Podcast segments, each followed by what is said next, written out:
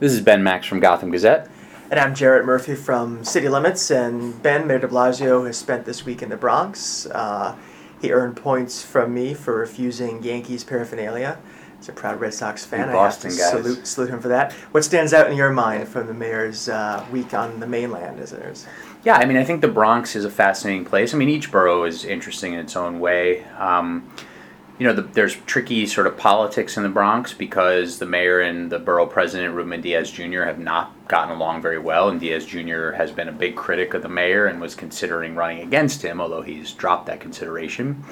Um, so that's fascinating, as well as other dynamics in the borough with, you know, it being home to State Senator Jeff Klein of the IDC, who's a very controversial figure. I think the mayor wants sort of nothing to do with at this point, and he hasn't had any FaceTime that I've seen with Klein, who's been in Albany so far, uh, at least Monday through Wednesday this week, with a lot of things swirling there.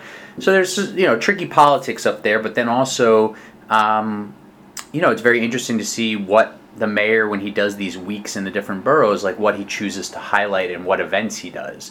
You know, for example, um, he toured Arthur Avenue, uh, and he highlighted the fact that under his administration, fines on small businesses are way down and that's been one of the mayor's biggest accomplishments i think that they've done a very poor job of highlighting so it was sort of smart to do so i thought you know that was interesting the focus on placard abuse, which came up in the Bronx, which is interesting because my neighborhood, Norwood of the Bronx, is uh, is kind of an epicenter for that. There are a lot of cops and firefighters who seem to be active a lot of the time of the day, according mm-hmm. to the placards you see. And there are people on my on my block actually who are very uh, very upset about that. Um, so he interestingly talked about this crackdown on placards, and of course, instantly the comeback is, well, you just, you know, gave 50,000 DOE employees a, a right to, to have them, and basically you're investigating a problem that you have just exacerbated. Right. So this was really interesting that they held a press conference uh, on Wednesday to say, yes, we're giving out tens of thousands more placards to public employees, but we're announcing a whole new uh, scheme for cracking down on parking placard abuse. Um, it seemed like perhaps that there's been not only a building sort of uproar through social media and some people paying more attention, like you know New York One's Errol Louis, and who writes a daily news column, wrote a column about it and asked the mayor about it um, on New York One, but you know, so not only that, but then there was a lot of attention to this settlement that the administration reached with with um, Ed, Department of Education employees to release these new placards.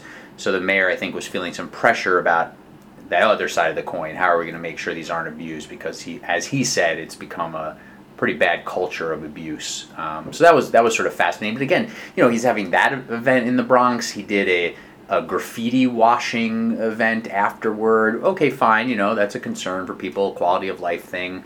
Um, but you sort of, you know, it's fascinating to watch the mayor and what he decides to sort of celebrate versus sort of the more mundane things he decides to have events on. Um, is there anything going on up there that you think he? Well, you know, I think it's interesting. You mentioned how uh, interesting the politics of the Bronx are because people have an impression of the Bronx as you know the six to ten story, you know, tan brick apartment building and that is a big part of the Bronx, certainly the Western Bronx. But you know, East Bronx is very suburban, looks a lot more like Queens. Politics can be a bit more conservative, um, and also you know transit access is a big issue in the Bronx because while the West is relatively well served by the D and the the four train.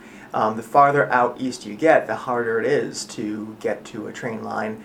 There are Metro North stations coming in soon to the East Bronx, but that's more expensive. And it was fitting, I think, that he was in that borough that has this kind of bifurcated access to our transit system um, during a week when, when transit stuff was in general coming up, and you had a chance to ask him a question that was transit related. Right. I asked him, you know, he's talked a lot lately and over the course of his mayoralty about, you know, encouraging people to not drive because the streets and roads are so congested and dangerous, and he's got, you know, a whole Vision Zero agenda for reducing traffic fatalities. That's actually another good, you know, uh, gone well for him. And so I said, you know, what do you say to the criticism that you're not really leading by example by taking the subway more yourself? I mean, he, he rarely takes it. Um, the new Second Avenue subway line goes right near Gracie Mansion, or at least closer than any subway line they've had before, up all the way, you know, on the Upper East Side there. He celebrated its opening, but I don't think he's taken it since. Um, and you know, his response basically was, New Yorkers don't really care about that because they want me to use my time most efficiently. Uh, and he sort of alluded to the fact that he has to go to the gym in Park Slope most mornings. He did. He said, you know, my, my life is well documented. People sort of know my routine. He sort of alluded to that without directly saying it. And there's a lot of, I think, outrage about how the mayor spends his time, at least for people who really watch and pay attention. And, you know, sort of once some of that was going on on Twitter yesterday, I mean, the, the responses to him saying that uh, were a lot of dismay. Yeah, you know, I think I don't have a lot of patience for the kind of showmanship of politics of the, you know, the elected official riding the subway every day or pretending to. I mean, the Times famously staked out Mayor Bloomberg and realized that yes, he does often take the train, but he gets a ride there. Um, right. He gets a ride to the express ch- station as opposed to the local. Um, you know, I, I don't think it's something the mayor would be expected to do every day because he's got a big job. But it is interesting that he does it so rarely because it is so uh, fundamental of frustration for New Yorkers, but what people are feeling about the subways. I mean, something people have always felt, but increasingly so. And it really is that the kind of personal level of frustration is something one needs to experience, just to sense the, the real anger that's there on the platforms. And so I think it might be a healthy thing for him to do. Uh, but you guys have written in the past about the fact that his approach to transit and granted, the MTA is not officially his problem, um, has been somewhat, I think your word was piecemeal. Mm-hmm. Yeah, I think that we, we use the word piecemeal, and that was something that was sort of said to us over and over again when, when the question arose for me and for Gotham Gazette, you know, does the mayor have a transportation agenda? Or is it that because of the MTA, it's almost impossible for a mayor to have a cohesive transportation agenda unless he's really directly involved in the MTA decision making process. And so I actually posed that question to him, even with that caveat, and he said, Well, we do have a, tra- a robust transportation agenda, and he cited Citi Bike expansion, his ferry plan, and the light rail coming to part of the Brooklyn Queens waterfront as the three main pieces, which most people already knew. But he acknowledged in real time, he said, But you know what? That's a fair criticism because I haven't put it all together to show what that agenda looks like. So he's definitely got sort of some questions there. It's not like other pieces like affordable housing or education where he's got a more coherent vision and agenda out there.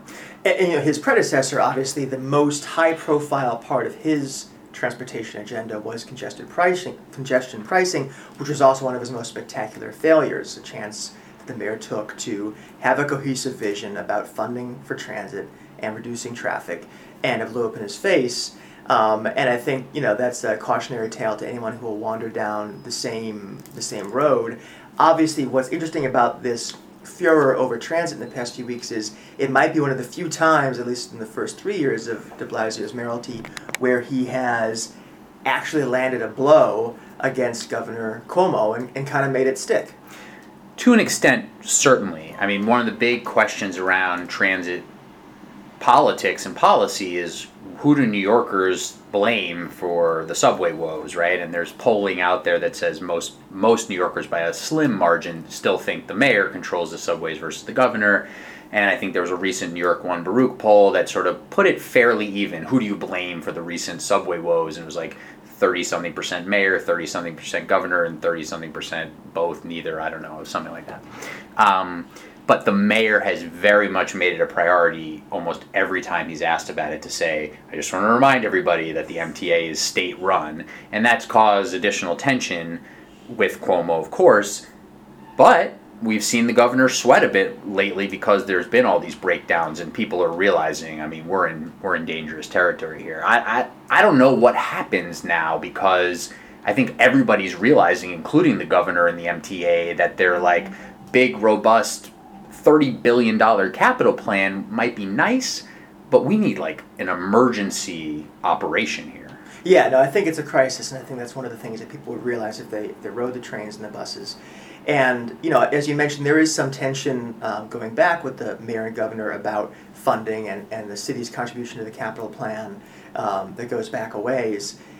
One thing I wonder is, uh, you know, with the election for the mayor this year and the governor for next year, to what extent this will be an issue, that is, whether the mayor wants ownership or not, is put on his plate and therefore what he what he does with it. You know, can you avoid owning the issue but somehow somehow run on it? Right. Um, and there is, you know, there is a plan out there to try to improve the financial resources at the MTA's disposal. That's the Move New York plan, Mhm. which calls for tolling the East New York bridges.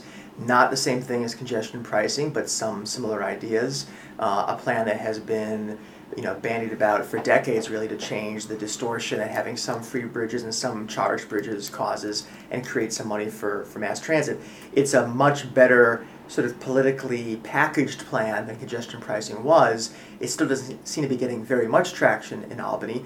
But that is something that if the mayor, I guess, wanted to throw a hail mary, he could he could get behind, or he could compose some alternative to that. Possibly. So the Move New York plan that you mentioned is is has a lot of support from sort of more objective experts, but then when you get it in front of politicians, there's a lot of political concerns, right? And I think that's where the mayor is very leery to upset, you know, a lot of his Brooklyn base perhaps that doesn't have to pay when they drive over the East River bridges, you know. Um, I, I'm not sure exactly what's keeping the mayor from endorsing Move New York, but he has explicitly promised a congestion fighting plan. Like other plans with the mayor, who knows when we're going to actually get the details, but he's said it during his stay of the city in February that in the coming weeks, maybe he said months, will be putting out a congestion fighting plan, and he has alluded to it several times since. So that'll be very interesting to watch because we're now almost at the end of May. We're in the we're in the election season. I mean, we're there as much as it's fairly quiet because the mayor's competition is minimal in the Democratic primary. This is going to be a key campaign issue, and whatever he puts out on congestion is going to be part of the discussion. Um, and then also, you know, one of the mayor's Democratic opponents, Sal Albanese, former city council member, has sort of been railing with whatever audience he can get about how the mayor is not doing enough on mass transit and not enough to push the governor, or people say because of the mayor's bad relationship with the governor, New York City is getting screwed. I think what's interesting about this too is that the federal dimension comes into it, right? You have Governor Cuomo writing asking for basically emergency action on Penn Station. Obviously, the question of how the Trump administration is going to approach funding for the Gateway project. Um, you know, some of these projects controlled by the port, which is the bi-state entity. There are so many um, players at the table here um, that you you wonder if this is finally the episode that will force the mayor and governor to reach some sort of uh, detente uh, because they really can't do it on their own. They both kind of need each other. Um, maybe that's wishful thinking, but you know, maybe if they all took a subway ride together. I mean, Yeah. yeah, you always make good friends on the subway. Yeah, sometimes. Um, I think you know it was amazing when they were going back and forth over the funding of the MTA capital plan. They sort of finally got to an agreement. It had all sorts of um, you know uh, uh, aspects to it where the mayor was insisting that the money wouldn't be raided by the governor that they were putting that the city was going to put in and you know there were all sorts of negotiations on that. They actually got to a compromise that was maybe a year and a half two years ago now. So now it's sort of time maybe for another coming together but uh, I don't I don't see that in the tea leaves. That's maybe like uh, you know Red Sox fans and Yankee fans uh, So- getting together. So Ben, when you're on the subway and you're sitting in the tunnel uh, for minute after minute, not moving, um, starting to wonder if you'll ever get to move, Mhm. they make one of two announcements. It's not about blaming the governor or the mayor. It's either dispatch or a sick passenger. So the choice is yours. Who is responsible for our transit woes, dispatch or the sick passenger? I, I, I always blame the dispatch. Okay, I blame the sick passenger. You know, get it together. Get You're off the heart- train. you're heartless, I am truly.